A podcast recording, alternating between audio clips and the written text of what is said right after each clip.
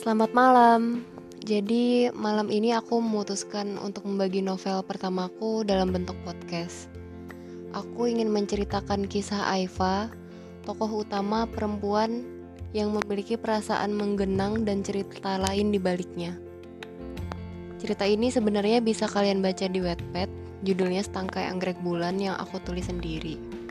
Sebagai bentuk kasih sayangku untuk adik kembarku, Karina Devi. Selamat menikmati cerita ini ya. Bye.